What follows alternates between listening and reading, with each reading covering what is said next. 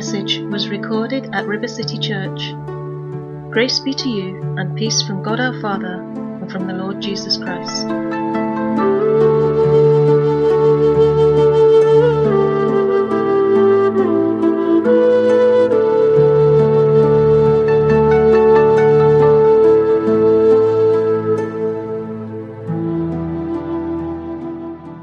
I'm going to read one verse from Galatians 5 and then we'll touch on it again later on. Very much in my mind this morning is the theme, really, of being in union with God and what that means, and just the revelation of that and the effect of that is going to have on this community, on this city, on this nation. The revelation of union with God. Because this nation really has only really had a demonstration of religion for many, many years. And religion really speaks to the self and the self life. The gospel speaks to what Christ has done. And what he has done is almost beyond belief. In fact, we need the Holy Spirit to believe it. Here's a very powerful verse. Look at this Galatians 5 and verse 14. Galatians 5, verse 14. It says, For the entire law is fulfilled in keeping this one command. Wow. The entire law is fulfilled if you can keep this one command. Are you ready? Here it is Love your neighbor as yourself. If you can do that, you don't need religion. If you can do that, you don't need the law. Can you do it? Love your neighbor as yourself. If you can only love your neighbor as yourself, well, the Bible says, I think it's in Galatians 5:23, against love there is no law. I want to speak to you this morning really about the connection and the union between goodness and love between even obedience and love. There's nothing you can do apart from love that's going to profit you anything. Our experience growing up in this world really has been that we have found in not knowing about God, we have found it so easy to sin. I haven't found it hard to sin. But I have noticed that there is one experience where people do find it hard to sin. Parents find it hard to sin against their children. I think of that verse again. The entire law is fulfilled in this one command love your neighbor as yourself. See, for each of us, the closest we get to that is our children. They are literally our own flesh. It's very hard to imagine a mother or a father sinning against their children. In fact, sometimes in the news you have court cases of a mother or a father who've who've, who've done some terrible thing to their child that it makes all the headlines because it's so unusual.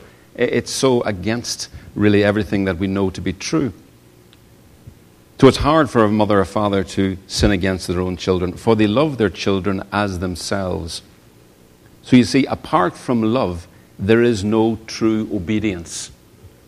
Apart from love, there is no obedience. You think, how far would you go to be obedient to God? How far would you go to be a good person? How about this? How about you give away everything you own to the poor? Would that make you a good person? Okay, how about a double whammy? How about you give everything you own to the poor and you give your body to the fire? You sacrifice yourself. How about that? Would that make you a good person? Can anybody remember the scripture I'm referring to? 1 Corinthians 13. Even if you give all your goods to the poor and your body to the fire, if you do it without love, it profits you nothing. You cannot separate love from obedience. Now, this is very powerful because when we come into a revelation of the love of the Father, you will find yourself to be more obedient accidentally than you ever were on purpose in all your striving to be a good person. The entire law is fulfilled in this one command love your neighbor as yourself. It seems that then, really, apart from love, there is no good. Would you agree with that? Apart from love, there is no true good, not as God is good. Now, there are various levels of good. People will say, oh, he's a good person, she's a good person. But they can't say that they're good as God is good apart from the love of God. Why? Because God is never apart from his own nature and his own nature is love. So if I don't have the love of God, I can do what I want to do, but I am not good as God is good. I may look good in the eyes of people, I may look good in the eyes of religion, but I do not look good to God, because the only thing that looks good to God is God. You cannot separate good from God, good from love.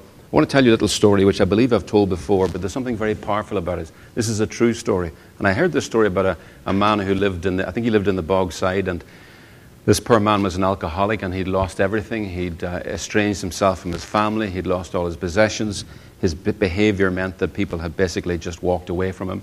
And he ended up living in the street, and, and you know, and he, he looked terrible. He stank to high heaven. People literally stepped over him you know, like he was a piece of rubbish because that's the way he treated himself. That's his opinion of himself, that he was just rubbish. And then there came a moment when a, a Christian man befriended him and took pity on him. Somebody, a Christian, should, of course, see people through the eyes of Christ. So this man looked upon him and saw his value, saw his worth as a person, saw that nobody should live like that. So he began to befriend him and he shared the gospel with him. And um, in fact, he got him to a doctor. This man was in a bad way. His liver was, was really wrecked uh, with alcohol abuse. And eventually got him into Altnagelvin Hospital. And um, while he was in the hospital for several weeks, it became obvious that the man couldn't make it. He was going to die. And so they sent for the only friend they could reach, which was this Christian man. This Christian man turned out to be in Switzerland at the time. He was at a conference. But on hearing that the man was dying, he cancelled his appointments and he flew back early. Now, I don't remember all the details. I don't even remember what happened next. But one detail I remember that apparently, for the 48 hours it took for that man to come back, the little man in the hospital bed told every single person who came into his room, You know, there's somebody coming from Switzerland to see me. I can't believe it. Somebody is coming from Switzerland to see me. Suddenly, he just got a revelation he was worth something. Somebody had given him worth. You see, and, and that's life. Somebody had treated him and given him his true worth. And in receiving that, in having been demonstrated to him what he was worth, he began to believe it. He began to believe that, yes, maybe he was worth something. And see, that's what the love of God does. The love of God demonstrates what God thinks of us, who he believes us to be. So the cross, the life and the death and the resurrection of Jesus is God's way of opening man's eyes, and I mean men and women, to their true worth, to their true self. We read that in Colossians this morning about put on your new self, your true self. And that's what that revelation of our worth does. It enables us to see ourselves as we've never seen ourselves before. When we see that Jesus didn't just travel from Switzerland, he came from eternity to you and I to make his home with us, in us. We can see that. Even as Stephen shared that scripture this morning, just to people to see a wall being completed brought a tremendous fear of God on people, you know. People could see us living as if we were complete in Christ. Have an amazing effect on people because it reveals the love of God in us, and that is his very nature in us. Do you know that we're called to be partakers of the divine nature? That's what Peter said. We have such a high calling. And I make no excuse for speaking to myself and speaking to you according to this extremely high calling. Because if you treat people in a certain way, they'll eventually begin to change their mind and live that way. That's why many people live as that man lived, feeling worthless, feeling useless, because that's the way people have treated them as worthless and useless. And they have believed that. And as a man thinks, so he is. So to be born of God, to be born again, is to be born of the truth that we were never created to be alone, but we were created for God, to be indwelt by Him. Now, I know how I have lived alone, apart from God, in the past, and I know how even today my life drops if I come under any teaching that seems to convince me that God has once again separated himself from me and now I am alone again. You know what happens? I begin to live again as a self. You know how selves live? They live selfish lives. That's how a self lives. Myself alone, myself apart from God, has always lived a selfish life. Dogs bark, Cats meow. Selves live selfish lives. The gospel is the cure for the selfish life. For when you can see and believe that God has reconciled you to himself and placed you in Him and Him in you, it is very difficult to lead a selfish life because your spirit is one spirit with Him. So, apart from God's Spirit, we live selfish lives. Now, most of us may not physically stagger, as it were, around in the gutter, stinking to high heaven, like our friend who had no value in himself. Too much pride for that.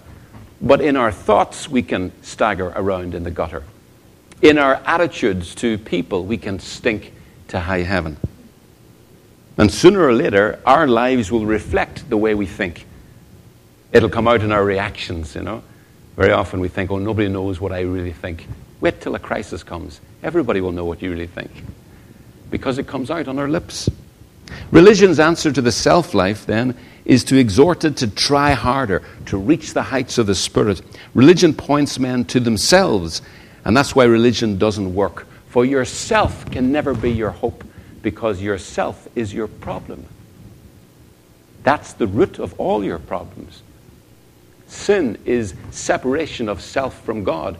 It's the separation that's our problem. As a self, you can never be good as God is good. Why? Because God is not a self.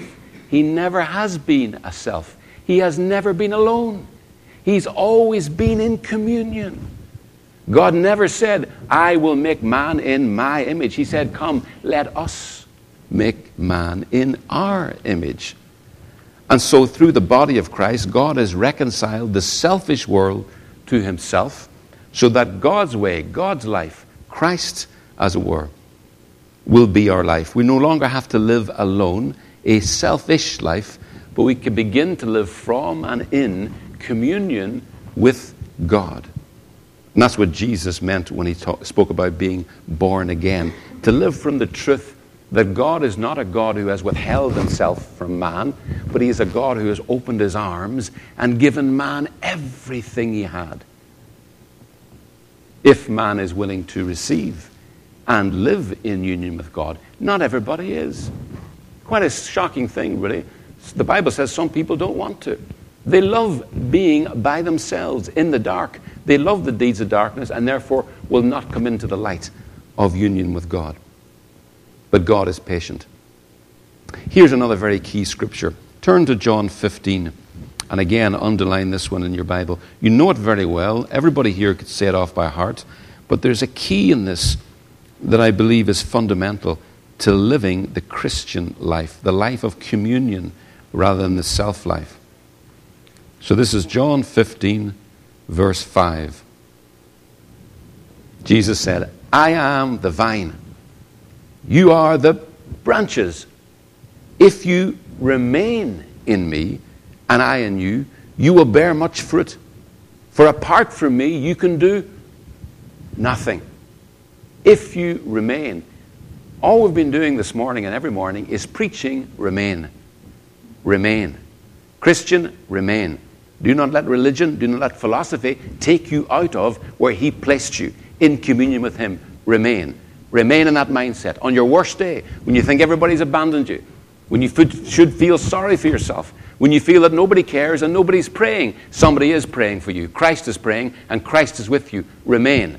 Remain in that mindset. That should be the object of all good preaching to see Christians remain in the place, the high place that they were placed. For if they remain there and live from there, the world will see Christ. The world will see the generosity of God. And the generosity of God causes men to change their mind about God, to repent, as it were, of their thought that I can live my best life by myself. Here's another way of saying that the root of a thorn bush cannot bear the fruit of a pear tree. That's pretty simple, isn't it? If the root of a thorn bush can't bear the fruit of a pear tree, then a self root cannot bear the fruit of a communion root.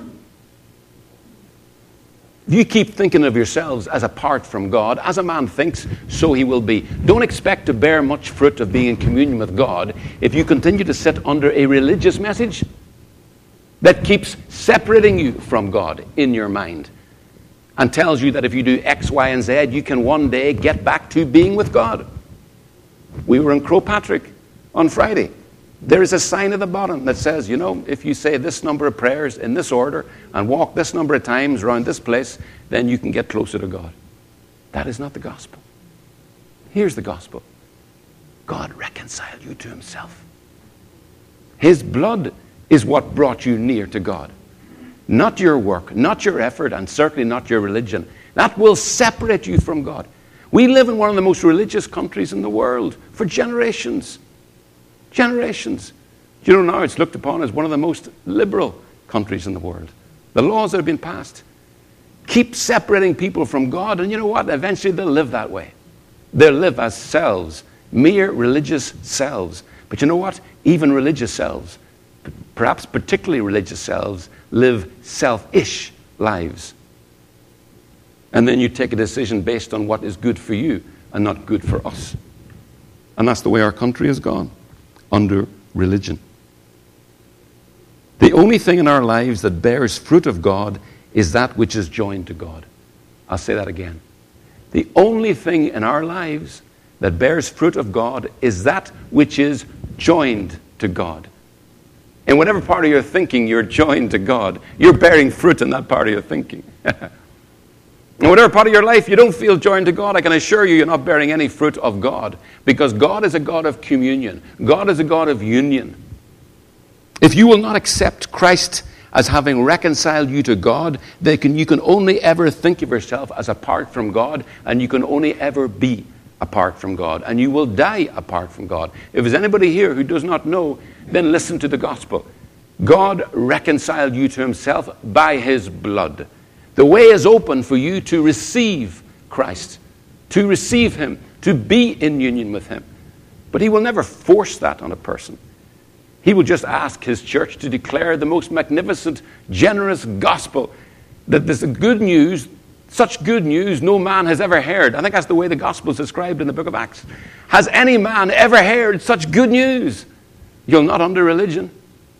That God is such a generous Father that He Himself was in Christ on that cross, reconciling the world to Himself. For God so loved the world. Doesn't say He so loved the church, He so loved the world.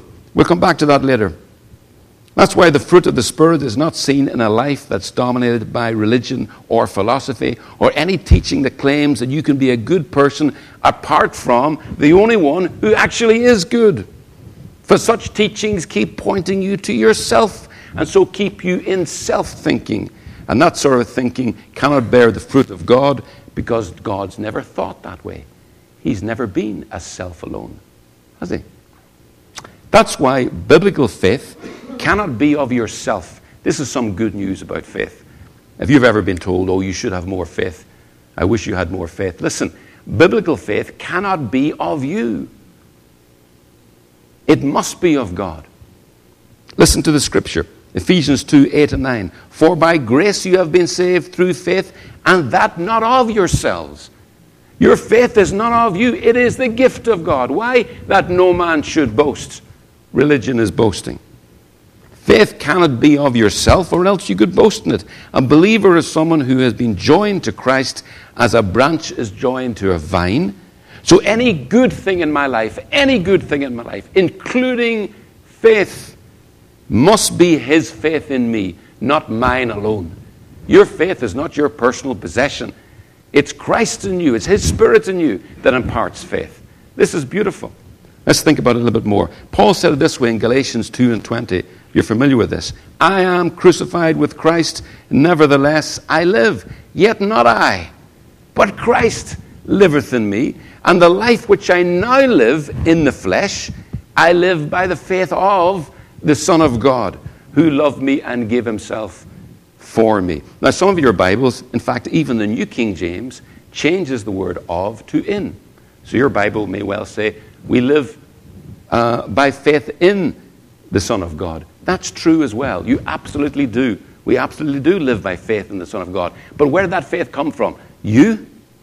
No. Where did it come from? Where does faith come from? Faith comes by hearing. Romans 10 17. So just as a fruit is connected to the vine by the branch, so faith is connected to God by His Word. It comes by His Word. And I've said all that to make a point. if the only thing in our lives that bears fruit of God is that which is joined to God, which is of God, then can you see that we can only have God's faith through being joined to God by His Word? It's His Word. It's His Word.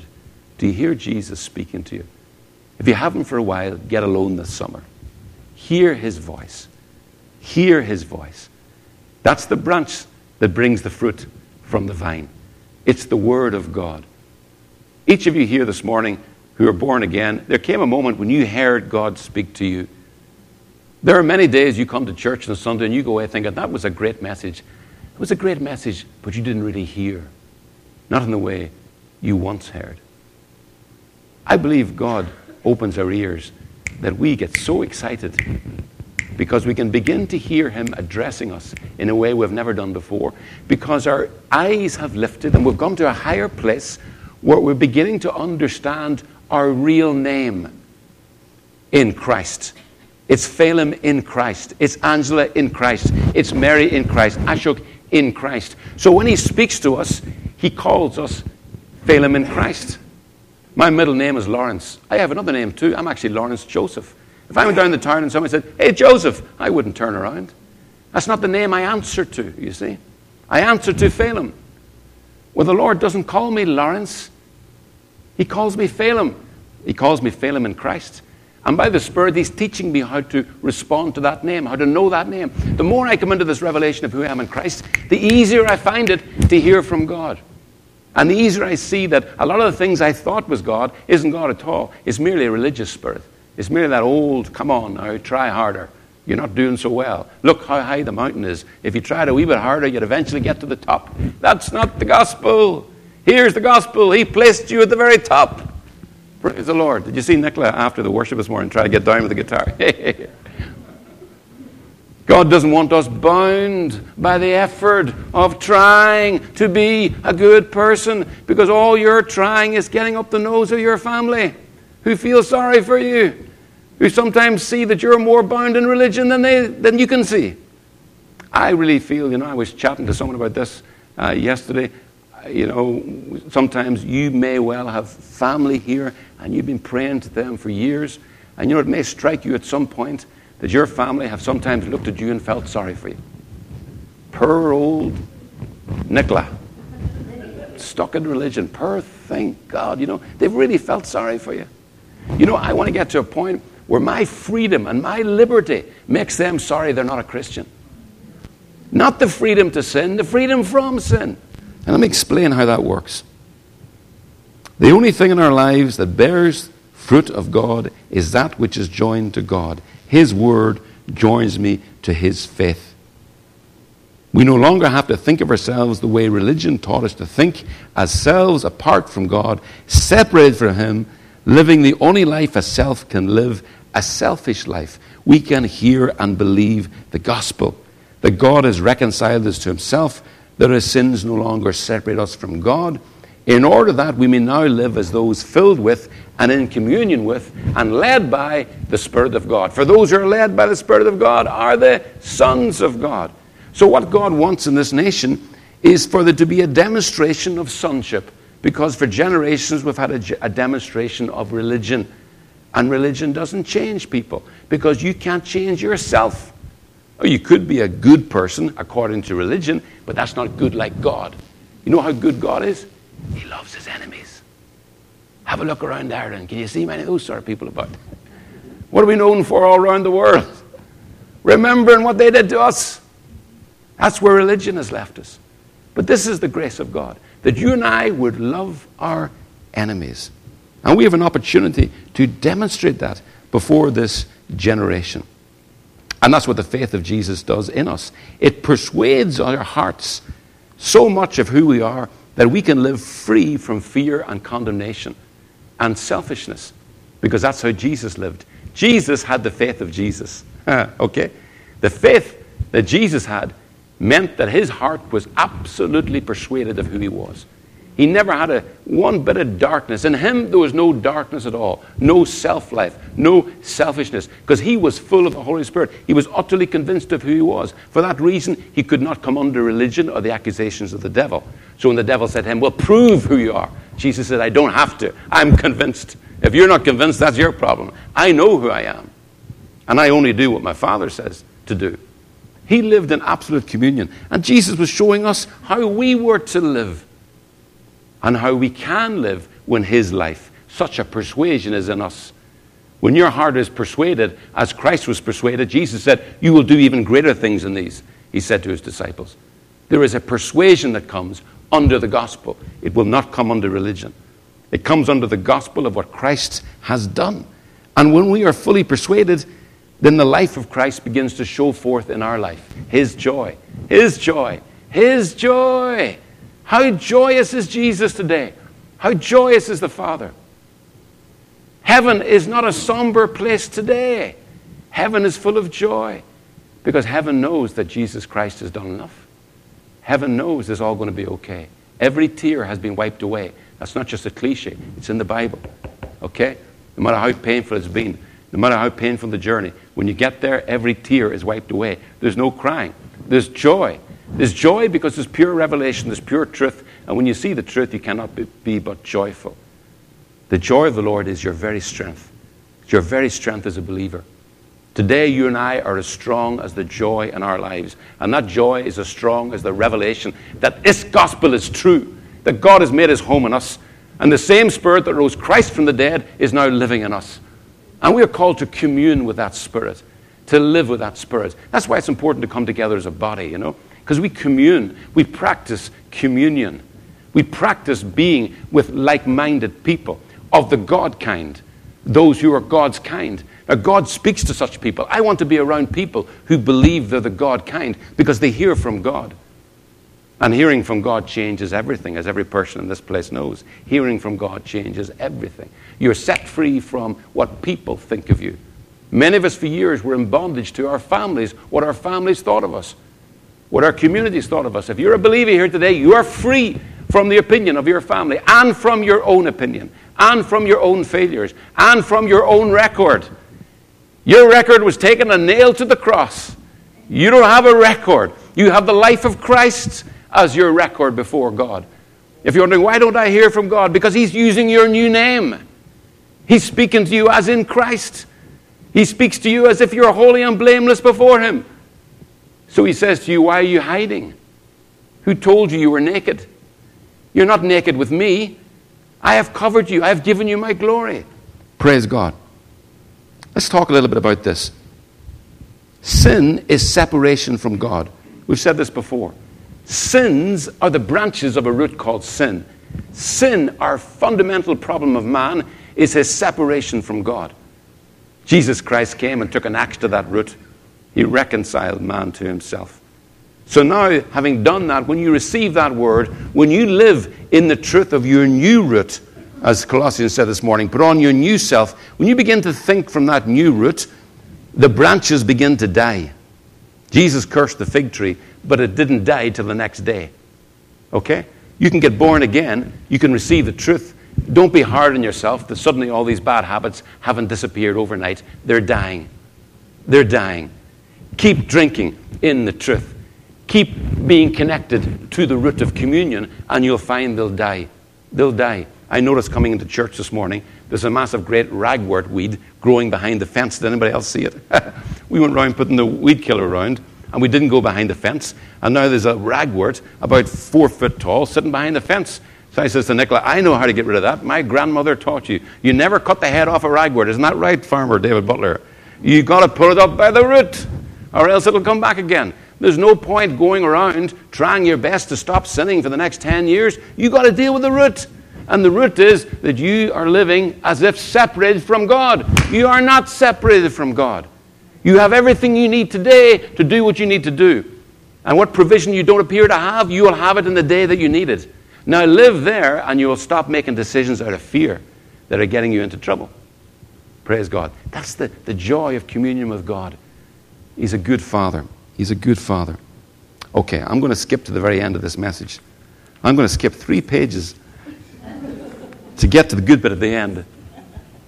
I was thinking about this love of God, you know and how Jesus demonstrated the nature of God. You see, the nature of God is quite astonishing. I don't know anybody else like this. Do you know anybody else who loves their enemies? The Bible says that's his nature. His nature is love. And this is how he demonstrated his nature. When you and I were his enemies, he died for us then. That's how he demonstrated his type of love. He loves his enemies. So sometimes we like to paint the uh, Pharisees and the scribes as the bad guys and the Romans, and they get what they deserve, you know, and they get the wrath of God. Do you know that God loved those people? Jesus loved the Pharisees. Do you know he loved the people who were stabbing him to death on the cross? That's why he said, Father, forgive them. Because I know them. I know they don't know what they're doing. They, they have no revelation of you. They're living a selfish life. I thought about Pontius Pilate, and I'll close with this. Pontius Pilate had many men stand before him who were condemned to death, and he had the power of life and death. And some men he condemned, and some men he let live. And yet, when Jesus stood in front of Pontius Pilate, Pilate was really disturbed. He was really, he'd never been more disturbed by anyone who stood in front of him. In fact, if you look at, I think it's John 17, you'll see he tried his best to get Jesus off. He really did try his best. Because he got used over the years when men stood before him to sense from them hate and to sense from such a man fear. But he had never, ever sensed love from somebody standing in front of him who he was about to condemn to death. And that really disturbed him. If we want our families and our enemies to know Christ, they must sense from us the love of God. They must sense love and compassion. And for years, many people out there have not sensed that from the church. They have sensed judgment, criticism, and condemnation. I cannot love my enemies, but by the grace of God, by His love in me, I can. His love in me, His love, His faith, His life allows that manifestation of a love that loves your enemies. And when this nation begins to sense that sort of love, then you will find that the sort of people who come to church will not be people in a suit and tie who've got their act together. It'll be people who are absolutely broken, absolutely broken by their own selfishness, and are ready for love. They're ready for a message that communicates to them that their worth is more than they have ever asked or imagined, that their identity is better than any selfish identity that this world can ever offer anybody by accumulation of stuff. That is the power of the message that we have in us.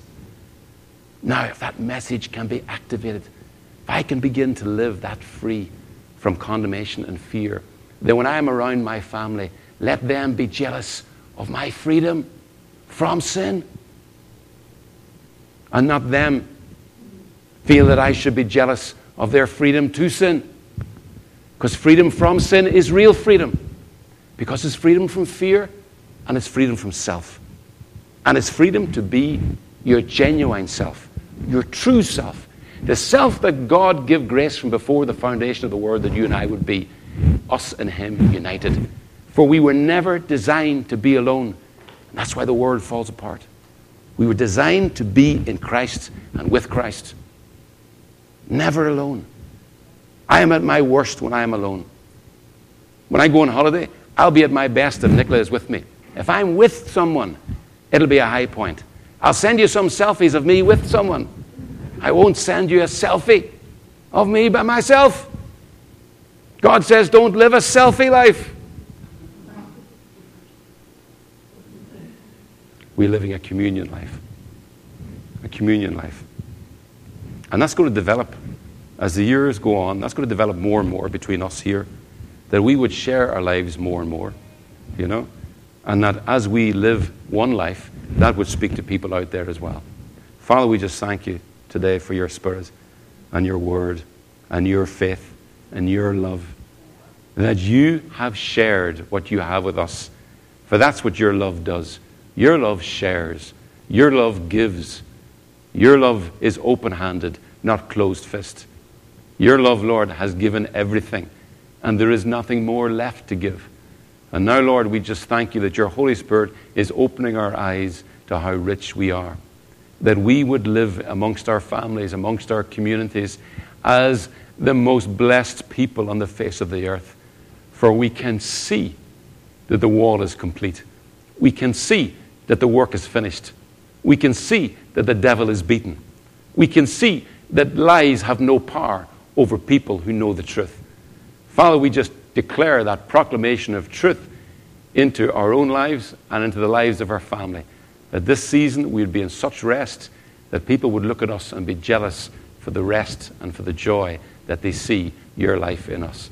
We declare this in Jesus' name.